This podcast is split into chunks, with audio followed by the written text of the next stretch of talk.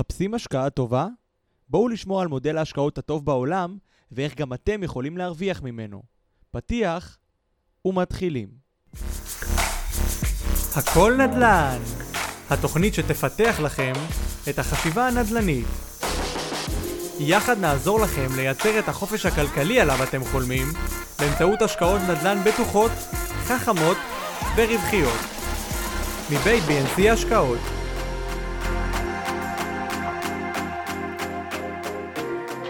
אנחנו הולכים לדבר על מודל ההשקעות אולי הטוב ביותר שיש היום בעולם. מודל השקעות מאוד מאוד מיוחד. אנחנו נדבר על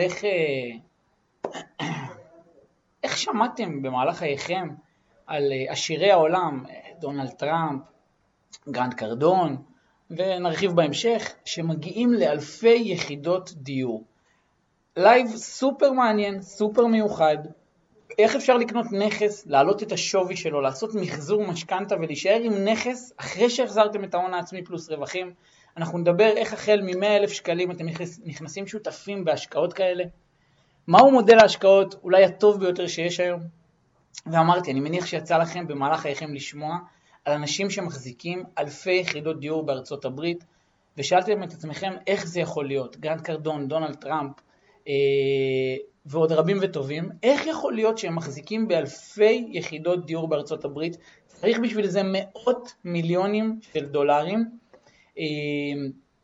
היום אני הולך להראות לכם משהו מאוד מיוחד, את מודל ההשקעות שלהם, ובכלל בארצות הברית, המודל הזה הוא מאוד נפוץ, יש המון חברות שככה מייצרות פורטפוליו, הן מייצרות החזקה בנכסים מבלי שההון העצמי הראשוני שהם השקיעו נמצא בתוך הנכס. זה סופר מעניין, סופר חשוב להכיר, והיופי שיש בעידן שלנו אפשרות להצטרף להשקעות כאלה החל מ-100,000 שקלים. אז מבלי שנבזבז את זמננו יותר מדי, אני רוצה להתחיל את השידור. אני רק רוצה לראות שאתם רואים עכשיו את המצגת שלי ורואים ושומעים, כי אנחנו הולכים היום גם להיעזר מה שנקרא במצגת על הדרך, ואני רוצה לראות שזה עובד. תודה רבה למי שרושם תתחדשו על המשרד, אלי תודה רבה, אתה מוזמן לבוא לבקר. אז חבר'ה, היום אנחנו הולכים לדבר על מודל ההשקעות הטוב בעולם, אבל כדי להבין את המודל ואיך מגיעים בעזרת המודל להגיע ולהחזיק עשרות, מאות ואלפי נכסים, איך חברות בארצות הברית בונות פורטפוליואים, איך הן בונות פורטפוליו של נכסים, מחזיקות נכסים מבלי שההון העצמי הראשוני נמצא בפנים, איך זה קורה? כדי שנוכל להבין את זה, אנחנו צריכים שנייה אחת לפני זה, להכיר משהו מקדים, להכיר משהו שנקרא השקעות קבוצתיות, קרנות השקעה, יש לזה הרבה מאוד שמות, ודרך זה אנחנו נגיע למודל מיוחד שמאפשר להחזיק נכסים, ללא הון עצמי. אחרי שהעלינו את הערך שלהם, עשינו מחזור משכנתה, ובעצם ככה אנחנו מגיעים למצב שיש לנו נכסים מבלי הון עצמי. השנייה אחת לפני שאנחנו מגיעים למודל הזה, מודל ה-Refinance, בואו נדבר על מה זה קרנות השקעה, מה זה השקעות קבוצתיות. אז קודם כל קרנות השקעה, השקעות קבוצתיות, יש לזה כמה שמות, אבל זה אותו הדבר. קבוצת אנשים שמגויסת ביחד על ידי חברת ניהול, הם רוכשים ביחד, נכס, זה יכול להיות מקבצי סינגל פמילי, זה יכול להיות מולטי פמילי, עשינו קרקע שבנינו בניין בברוקלין, זה יכול להיות המון סוגים של עסקאות ותכף נרחיב על זה, אבל אנחנו קונים ביחד, משביחים או בונים אם צריך, מוכרים ברווח וכל אחד מקבל את החלק היחסי שלו. זה מודל מאוד מיוחד, הוא עובד המון שנים, זה מאפשר לאנשים החל מסכומי כסף קטנים להצטרף להשקעות עם יזמים גדולים. יש לזה המון יתרונות, גם חסרונות, אנחנו ניגע בזה בהמשך, ויש שני מסלולים אפשריים שאפשר להצטרף להשקעות כאלה. עכשיו שוב חבר'ה, כל זה רק הקדמה להכיר את מודל ה-Refinance. אני רוצה להראות לכם היום מודל מאוד מיוחד, שמאפשר לרכוש נכס, לעשות לו השבחה, להחזיר את ההון העצמי הביתה ולהישאר עם נכס שההון הראשוני חזר אלינו הביתה. בסדר, אנחנו מדברים על קרנות השקעה, השקעות קבוצתיות, זה אותו דבר וזה לא... קבוצות רכישה, זה ממש לא זה, זה משהו אחר לחלוטין, והגענו עכשיו לשלב שאנחנו מדברים על המסלולים, בעצם שני המסלולים העיקריים שאפשר להצטרף להשקעה מסוג השקעה קבוצתית, אז המסלול הראשון הוא מסלול חוב, בסדר? זה בעצם, אתם הופכים להיות בנק נוסף לטובת הפרויקט, אתם מלווים את הכסף, אתם לא שותפים בעסקה, בסדר? אתם לא שותפים לכל דבר ועניין כמו מסלול ההון. יש לכם תשואה קבועה, כמו ריבית, כמו שהבנק, שאתם לוקחים משכנתא, הבנק יודע מה הריבית שלו, והיא ריבית קבועה. לא משנה אם הפרויקט ירוויח יותר או פחות, במסלול החוב, התשואה, הריבית היא קבועה, היא ידועה מראש. זה לא אומר שהיא מובטחת ב-100%, אין מובטח בהשקעות ב-100%, אבל בריבית, במסלול החוב יש ביטחונות מאוד גבוהים. בסדר? אתם מקבלים שיעבוד של מניות החברה, אנחנו לא נרחיב על זה עכשיו, אבל יש לזה ביטחונות מאוד גבוהים, זה לא מובטח ב-100%, אבל אתם בעצם אדישים לרווחי הפרויקט. זה אומר שאם הפרויקט ירוויח יותר, אתם לא תרוויחו יותר, ואם ירוויח פחות, אתם לא תרוויחו פחות. בסדר? אתם משמשים כבנק עבור הקרן, עבור הפרויקט הספציפי שנכנסתם אליו. אתם בעצם הולכים להיות בנק נוסף לטובת הפרויקט. והמסלול השני הוא מסלול ההון. פה אתם שותפים לכל דבר ועניין. יש סיכון יותר גדול ממסלול החוב, אבל יש גם סיכוי גבוה יותר לרווחים. בסדר? יש מקרים שאתם גם ראשונים בחלוקת הרווחים לפני היזמים. זה תלוי בחברה שמגייסת את הכסף. עכשיו, משהו שחשוב להבין. לרוב, ברוב המקרים, רוב העסקאות, רוב החברות, אם יש מסלול חוב, אז זה בין 8% ל-10% תשואה שנתית, ובמסלול ההון הצפי הוא בין 15% ל-20% שנתי בדרך כלל. בסדר? במסלול החוב התשואה הריבית היא יותר נמוכה, מסלול ההון הצפי הוא יותר גבוה, אבל סיכון יותר גבוה. בסדר? הבטוחה היא בטוחה קניינית בלבד, אתם יש לכם את החלק היחסי מהנכס, אין לכם שיעבוד של כל מניות החברה כמו במסלול החוב, אבל יש לכם סיכוי להרוויח יותר כסף. אז אלו הם שני המסלולים העיקריים, ושוב חבר'ה, גם אם עכשיו לא הבנתם לעומק, לא נורא, ברגע אם תרצו לבוא להשקיע איתנו או בצורה או במקומות אחרים דרך השקעות קבוצתיות, אז ירחיבו ויסבירו לכם את זה יותר לעומק, וכל זה זה רק הקדמה להכיר את המודל Refinance, שאנחנו נגיע אליו עוד שנייה. עכשיו, סוגי ההשקעות שעושים בדרך כלל בהשקעות קבוצתיות, זה יכול להיות כמו שעשינו בבולטימור, אנחנו קונים המון בתים פרטיים, המון סינגל פמילי בארצות הברית, כולם ביחד, כל אחד מקבל את החלק היחסי לפי ההון שהוא שם, אם הוא במסלול ההון, קונים, משפצים, מוכרים, קונים, משפצים, מוכרים. זה יכול להיות מולטי פמילי, בסדר? קונים ממש שכונות, זה בעצם תת חלקה אחת עם המון דירות, בסדר? זה יכול להיות החל מ-50-60 ועד 100 יחידות דיור באותו מולטי פמילי, וזה יכול להיות כמו שעשינו בברוקלין, קנינו קרקע, בונים בניין, ומוכרים את הדירות ומתחלקים ברווחים. אנחנו נעבור מאוד בקצרה, כי זה לא רלוונטי כל כך עכשיו, ומה שיותר חשוב לי ממה שאתם רואים עכשיו בשקף, זה שתבינו. בעצם במסלול ההון, שאתם נכנסים שותפים, תחשבו שלי, כמו שלי יש חברה שנקראת BNC. אם אני קונה נכס על שם BNC, מוציאים נסח טאבו, רשום בתוך הנסח טאבו BNC והחטפי. אם מישהו יוציא נסח חברה, הוא יראה טל בוימן 50%, אליאור קרמלי 50%. כל שקל שהבית הזה ימחר, לי יש 50 אגורות, לאליאור יש 50 אגורות. כל השקל מסחירות שנכנס, אותו הדבר. ככה גם בסוג ההשקעה הזה. יש לכם את החלק היחסי שלכם מההוגה. את החלק היחסי שלכם מאותה חברה שמחזיקה בנכסים. ועד אתם לא שמים את כל הביצים בסל אחד. אם עשינו המון בתים פרטיים, סינגל פמילי, לקנייה ומחירה, ואחד לא הלך כל כך טוב, אז הקבוצה מפצה על זה. בסדר? זה כל מה שזה אומר. ככה זה נראה. יש יזם מקומי, יש את חברת BNC או כל חברה שמגייסת כספים, יש משקיעים, וכולנו ביחד בתוך חברה שרוכשת איזשהו נכס. זה אמרתי לכם מקודם, זה יכול להיות מקבצי סינגל פמילי, יכול להיות מולטי פמילי, וזה יכול להיות קרקע לבנייה. עכשיו, אחת השאלות שתמיד עולה, למה היזם, זה יכול להיות יזם בארץ או בחול, זה לא משנה, צריך בכלל משקיעים. למה הוא רוצה משקיעים? והרבה מאוד פעמים, לפעמים לאנשים זה לא נתפס. אבל קודם כל, בואו נתחיל מהמקרו. קחו את כל החברות הכי גדולות בעולם. קחו את כל היזמים הכי גדולים בעולם. כולם ממנפים את הכסף. בסדר? גם שהם לוקחים בנק, ובעסקאות האלה יש בנק מלווה, גם שהם לוקחים בנק, זה מינוף. הם לא משתמשים הכל בהון עצמי. ככל שאתה ממנף את עצמך יותר, בצורה חכמה וטובה, ועושה חוב טוב, אתה מגדיל את התשואה על ההון העצמי. עכשיו, החלטתי היום להמחיש לכם את זה בדוגמה מספרית. בסדר? מאוד מאוד פשוטה. והיא לא ממצה את הכל, היא לא מסבירה את זה כמו שצריך, אבל זה רק כדי שתבינו מה אני מדבר. בסדר? כאשר יזם רוצה לרכוש קרקע ולבנות בניין, והוא צריך לשלם סך הכל $1,000,000 בכל התהליך. כדוגמה, יש ליזם שתי אופציות. אופציה אחת, הוא מביא את כל $1,000,000 לבד. רוכש את הקרקע פלוס העלויות, משלם $1,000,000 מהכיס. אופציה שנייה, הוא רוכש את אותו נכס, $900,000 יביאו משקיעים, $100,000 היזם ישקיע. בסדר? בואו נגיד שהפרויקט הזה עשה 30% תשואה. בסדר?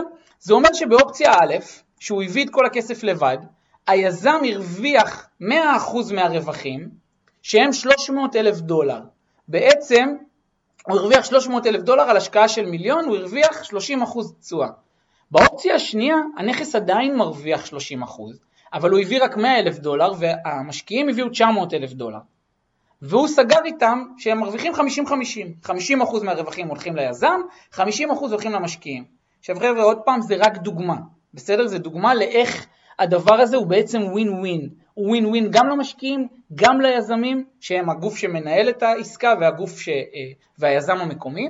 וכצועה על ההון העצמי, היזם מרוויח פה המון. בסדר? למה?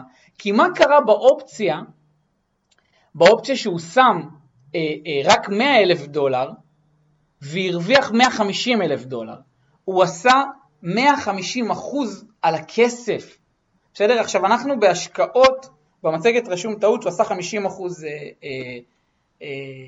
תשואה, אבל הדבר חשוב לי שתבינו שבעצם תשואה על ההון העצמי שלו, בסדר? תשואה על ההון העצמי,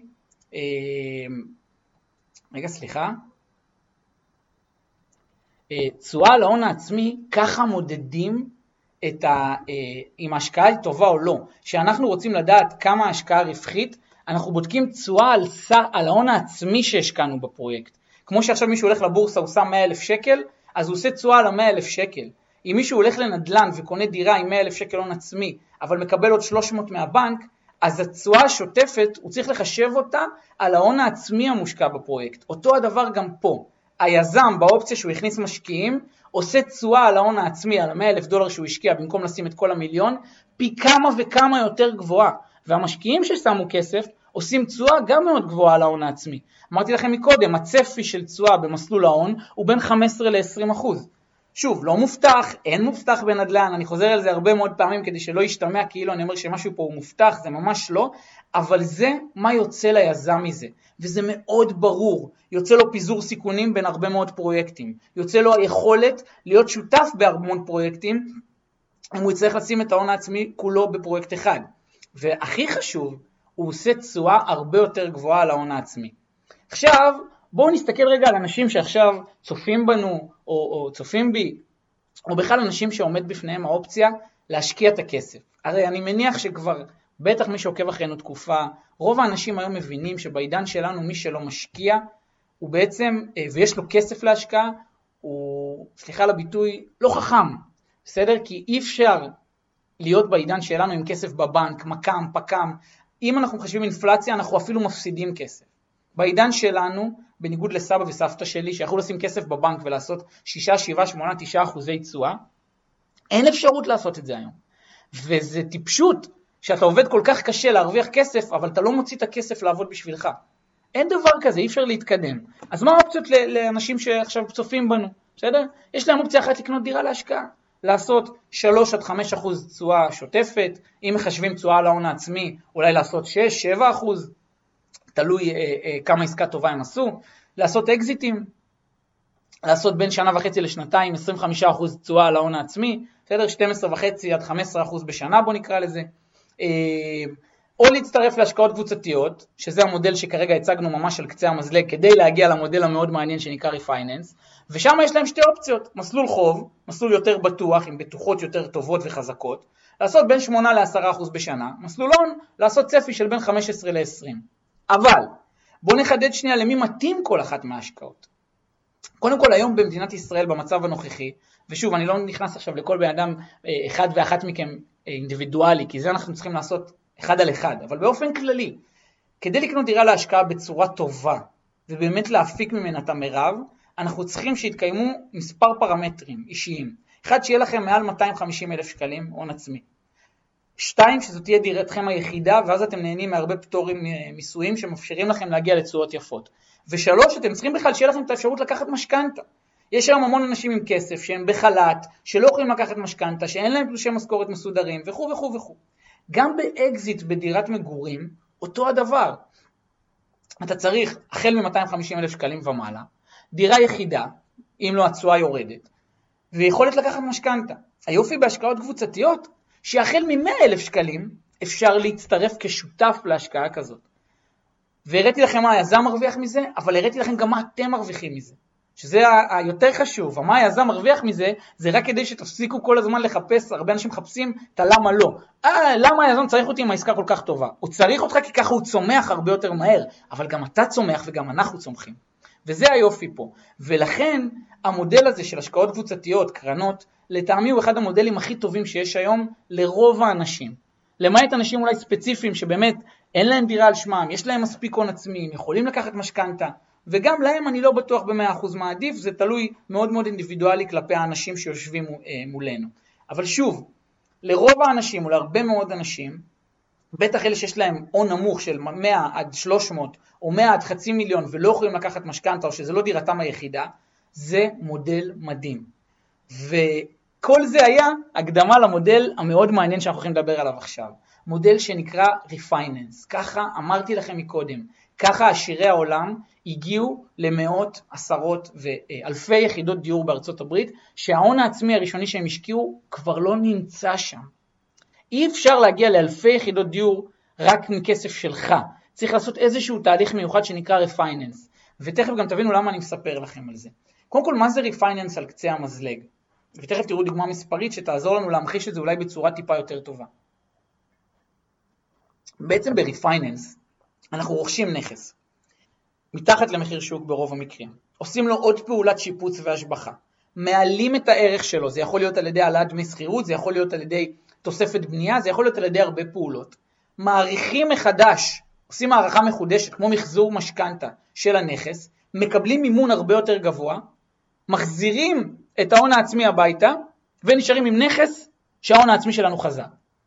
בעצם כדי להראות לכם את זה מול העיניים בדוגמה מספרית, שוב, עוד פעם, רק דוגמה, אבל כדי שיהיה לכם קל. בואו ניקח דוגמה שרכשתם בית ב-100 שקלים. 70% מימון מהבנק, כלומר קיבלתם 70 שקלים משכנתה. תהיו איתי מרוכזים, זה יעזור לכם להבין מה זה ריפייננס בצורה הכי טובה שאפשר. רכשנו נכס 100 שקלים, 70 שקלים הביא לנו הבנק, 30 שקלים שמנו הון עצמי. אחרי שנה, לא חשוב כרגע למה, אל תיכנסו לזה, זה רק דוגמה, הנכס שווה 200 שקלים.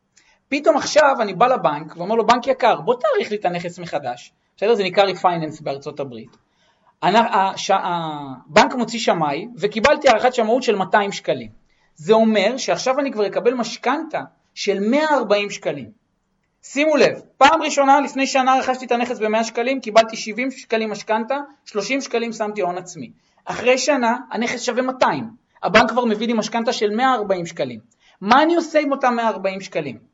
עם 140 שקלים, 70 שקלים אני צריך להחזיר לו את המשכנתה הקודמת, נכון? יופי, עכשיו נשאר לי עוד 70 שקלים, מה אני עושה איתם? 30 שקלים אני מחזיר את ההון העצמי שלי, ששמתי שנה קודם לכן, ונשאר לי עוד 40 שקלים אפילו רווח, כלומר פה בריפייננס הזה, עוד אפילו אחרי שנה, או שנתיים או שלוש, לא חשוב מתי עשיתי את זה, העליתי את השווי מ-100 ל-200, עכשיו עשיתי ריפייננס, החזרתי את ההון העצמי הראשוני שהם ה-30 שקלים, החזרתי את המשכנתה לבנק ועוד נשארתי עם רווח אצלי.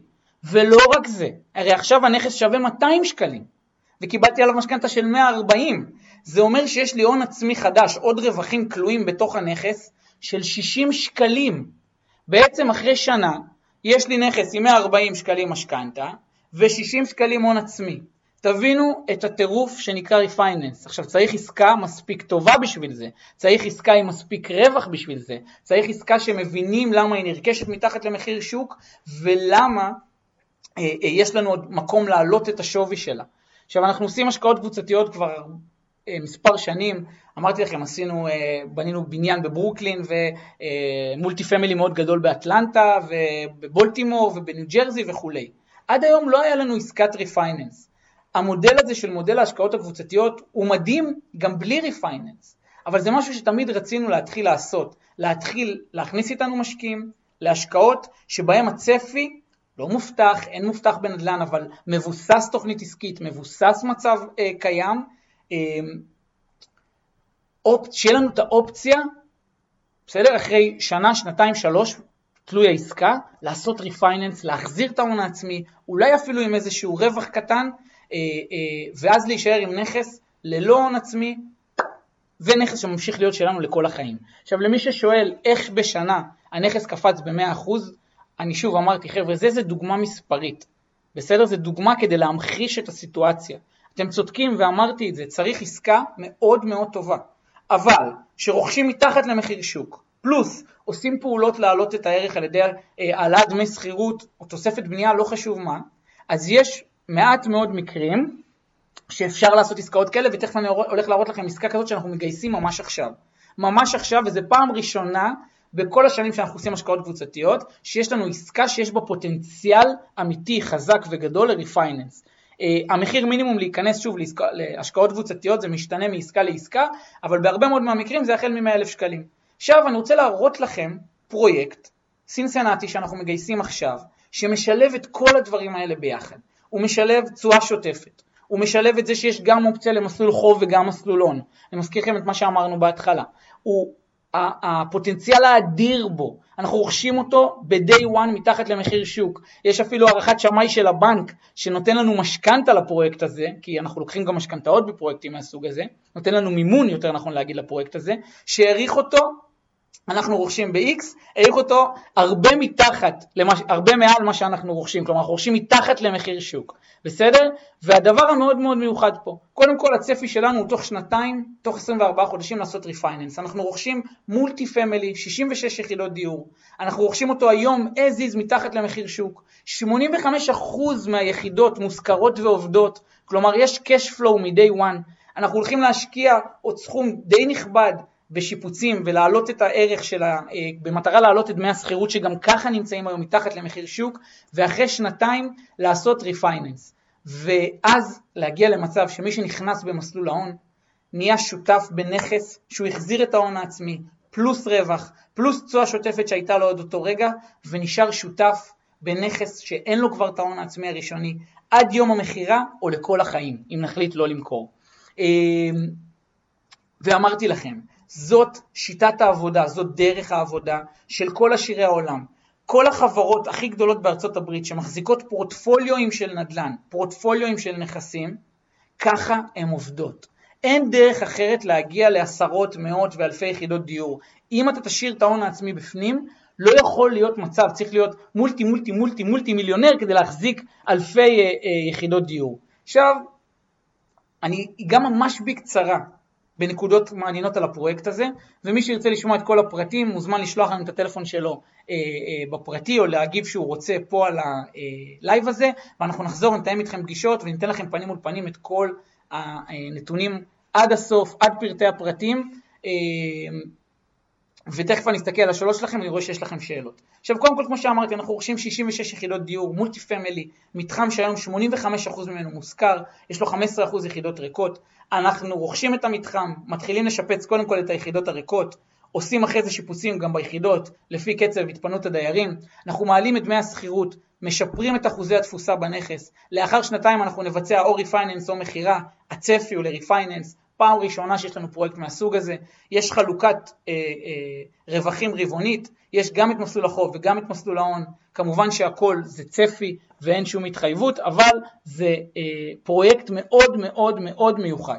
עכשיו, זו שקופית לא כל כך חשובה, ואנחנו גם לא נרחיב עליה הרבה, אבל קודם כל, סינסנטי נמצאת במקום מאוד מאוד אסטרטגי, היא בין שלושה מדינות מאוד מעניינות, והיא במקום מאוד מרכזי, היא בין אוהיו, קנטקי ואינדיאנה. היא רק בתוך העיר, יש לה 300,000 תושבים, ובשנה החולפת, בשנת 2019, מחירי השכירות, שזה הנתון הכי חשוב בכל השקף הזה, עלו ב-13%. יש לה ביקוש מאוד מאוד מאוד גבוה לשכירויות. ושאנחנו רוכשים נכס שהוא מולטי פמילי, מה שמעניין אותנו זה הסוחרים והשכירויות. בסדר? עכשיו, אנחנו לא נרחיב עכשיו על מי הסוחרים ומי האוכלוסייה, ולמה אנחנו יודעים מה השכירות היום, וכמה אנחנו צופים שהיא תהיה תוך שנתיים, אבל מי שיבוא לפגישות אנחנו נרחיב על הכל. אני כן אגיד, ואני מדבר פה על מסלול ההון, שזה פרויקט מאוד מיוחד בגלל הריפייננס והאפשרות לעשות אותו. קודם כל יש לכם עוד הרבה יותר הגנות ובטוחות ממה שכתוב פה, אבל רציתי לגעת בכמה מרכזיות. אחת, יש לכם בעלות ישירה, כל אחד לפי החלק היחסי שלו בנכס. הסברתי לכם את זה מקודם, כמו חברת BNC, 50% של טל, 50% של אליאור. אם אנחנו רוכשים נכס ביחד, לי יש שקל, מכל שקל שנכנס, לי יש 50 אגורות ולא יש 50 אגורות. אותו הדבר גם פה. 2, אנחנו רוכשים מתחת למחיר שוק. יש לנו ערכת שמאי של הבנק שמלווה אותנו בפרויקט הזה, שהוא מראש מעריך בערכה שמרנית, מראש, הרי הבנקים תמיד בערכות שמאי שלהם, הם לוקחות עוד מקדם בטיחות. ואנחנו עוד רוכשים הרבה מתחת למה שהם העריכו את הנכס. בנוסף לזה, וזה קורה בגלל שהסחירויות היום בנכס הן לא טובות, צריך לשפר אותן, יש 15% יחידות ריקות, בעל הנכס לא מהאזור, הוא לא מטפל בו נכון, לא שיפצו את היחידות המון שנים, יש שם המון עבודה, אבל מנגד יש פה תוכנית עסקית מאוד ברורה. אנחנו רוכשים מתחת למחיר השוק, שזה מראש מקדם ביטחון שאנחנו תמיד רוצים שלנו בעסקה, פלוס היכולת להשביח את היחידות, ולהעלות את מחירי הסחירות, ולהגיע למצב שבעוד 2 אנחנו יכולים לעשות ריפייננס, זה הצפי, להחזיר את ההון, פלוס רווחים, פלוס תשואה שוטפת שקיבלתם במהלך הדרך, ולהישאר עם נכס, פלוס רווח כלוא בפנים, אני מזכיר לכם את הדוגמה שהראיתי מקודם, וכל זה שאתם יכולים להמשיך ולהתגלגל לעסקאות הבאות. ובנינו מפל תשלומים, שיש קדימות לטובת המשקיעים, על פני היזם המקומי ועל פני החברה שלנו, ואנחנו כמובן מעדכנים כל רבעון, בהתקדמות, יש הכל גלוי, ידוע ופתוח לכולם, יש עורך דין נאמן מלווה, ויש חברת רואי חשבון מאוד מאוד גדולה, וככה בעצם אנחנו עובדים בהשקעות קבוצתיות, והפעם קראנו לפרויקט הזה Home Ranking, מבחינתנו זה הפרויקט הכי טוב שהיה לנו עד היום, לא היה לנו פרויקט עם צפי לריפייננס, לא היה מספיק רווחים כדי לעשות ריפייננס וגם להחזיר הון פלוס רווח ולהישאר כולם שותפים בנכס. לכן כל מי שרוצה מוזמן לשלוח לנו את הטלפון שלו או להגיב על הלייב, ואנחנו נזמין אתכם לפגישות אישיות, כי אסור לי על פי חוק לרשות לניירות ערך במדינת ישראל, אסור לי להגיד תשואות ולפרט יותר מדי, ויש מקום להציע את ההצעה למקסימום עד 35 אנשים, ולכן אנחנו נזמן אתכם לפי היכולת שלכם להגיע לפגישות, והראשונים שיסכילו להצטרף, הרוויחו. אז עד לכאן הצגת הפרויקט להיום, והצגת מודל ההשקעה שלטעמי הוא הכי טוב שיש היום בשוק, הכי נכון למרבית האנשים, בטח למי שיש הון עצמי נמוך, 100, 200, 300 אלף שקל, ובטח למי שלא יכול לקחת משכנתה, או לא יכול, או שזה לא דירתו היחידה וכבר יש לו נכסים. אני יודע שיש דברים שאולי לא מספיק ברורים, כי אי אפשר להיכנס יותר מדי לעומק בלייב כזה. אני מנסה לשמור את זה, מה שנקרא Keep it simple, כדי שמי שכן צופה וזה מעניין אותו, יוכל לבוא ונוכל להרחיב לו ולהראות לו את התוכנית העסקית, ולהראות לו את הערכת שמאות, ולהראות לו כמה היום הסחירויות ומה הצפי שהם יהיו עוד 2. אבל כן חשוב לי שתזכרו, מראש יש פה פרויקט עם ביטחון די גבוה. למה? יש 66 יחידות דיור, 85% מהם עובדות כבר היום. אנחנו רוכשים אותו מתחת למחיר שוק. אנחנו יודעים להעלות את הצפי שאנחנו יודעים להעלות את ערך הסחירויות, ולהעלות אותם בצורה מאוד משמעותית. יש פה גם צועה שוטפת, גם אקזיט, הגדלת ההון העצמי, וגם את האס של עולם הנדל"ן, ריפייננס. אז מי שרוצה מוזמן לצפות עוד הפעם, מי שיצטרף באיחור, כי זה לייב שצריך לצפות פה מההתחלה עד הסוף כדי להבין אותו כמו שצריך. ועוד פעם אחרונה להיום חברים, אני באמת מזמין את כולכם, שלומי שרשמת את המספר וכולי, ומי ששולח בפרטי, אנחנו נזמין את כולכם אלינו. ואם יש לכם עוד שאלות, אתם יכולים לרשום על הלייב גם אחר כך. אני אגיד למי שכתב מקודם איך הנכס קופץ ב100%, אז עוד פעם, מקודם זאת הייתה דוגמה, במקרה שלנו בסינסינטי, מי שיבוא לפגישות אנחנו נראה לכם כמה השווי שלו היום, במה אנחנו צופים שהוא יהיה תוך 2 ועל סמך מה, ואיך אחרי שעושים ריפייננס, יש מספיק כסף להחזיר גם את ההון, פלוס רווח קטן, ואתם נשארים שותפים בנכס, מבלי שיש לכם כבר הון עצמי ראשוני בו. ומי ששאל איך אפשר לשפץ, מיכל שאלה ועוד מישהו שאל מקודם, איך אפשר לשפץ מבלי לפנות את הסוחרים? זה מאוד פשוט. אנחנו מתחילים עם 15% יחידות ריקות, משפצים אותם, מאכלסים אותם, לאט לאט ממשיכים להתפנות דיירים, בסדר? החוזים שם הם ברובם לשנה, ואז אנחנו, דייר יוצא, נותנים לו 2 אופציות, יש לך יחידות חדשות בסדר, אנחנו מודיעים לכולם גם דרך אגב שבפעם הבאה שהחוזה שלהם נגמר, מחירי השכירות הולכים לעלות, ואנחנו נותנים להם את האופציה מי שרוצה לצאת לפני הזמן אם הוא מצא נכס אחר, או לעבור לדירה משופצת חדשה, בסדר? במחיר החדש. וככה לאט לאט, בגלל זה תהליך של שנתיים, אנחנו נעלה מספיק, דרך אגב אנחנו לא צריכים לשפץ את כל היחידות. התוכנית העסקית לא מדברת על לשפץ את הכל, היא מדברת על להגיע למחיר שכירות מסוים. ורק בזה, שאנחנו נצליח קודם כל להכלס עוד 15%, אנחנו כבר במקום מאוד קרוב לשם, וזה היופי. אני לא צריך לשפץ את כולם, ואני בטח לא צריך להוציא דיירים או משהו כזה בצורה שאי אפשר לעשות אותה. גיל, אני אשמח שתרשום את המספר טלפון שלך, גם אם אתה לא רוצה פה אז בפרטי, כדי שנוכל לתאם פגישה. רעות, שלומי, כל מי שרשם את המספרים או ששולח בפרטי, חבר'ה, מחר יחזרו לכולכם, אנחנו נתאם פגישות. גם מי שלא רוצה לפרויקט הזה ספציפי, ורוצה לבוא כדי לשמוע על הרחבה, על מה אנחנו עושים, איך עובד מודל ההשקעות הקבוצתיות כמו שצריך, אולי מתאים לכם בכלל השקעה בארץ, אנחנו קודם כל נבחן ביחד מי אתם, מה אתם, נבנה לכם תוכנית לשנים הקרובות, ונראה איך אתם יוצאים איתנו או לבד לדרך של השקעות, אל תיתנו לכסף שלכם לעמוד. זהו, שמחתי מאוד. נהנתם? תוכלו לשמוע את כל הפרקים בספוטיפיי, אפל מיוזיק וגוגל פודקאסט.